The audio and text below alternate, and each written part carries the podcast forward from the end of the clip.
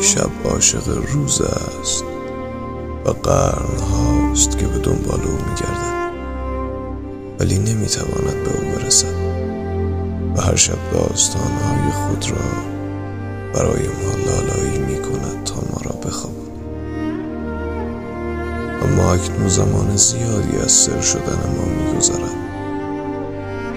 در حالی که داستانهایش در ما ریشه دوانده اکنون این ما هستیم که برای شب از دردهای ما لالایی در دو دل می‌کنیم.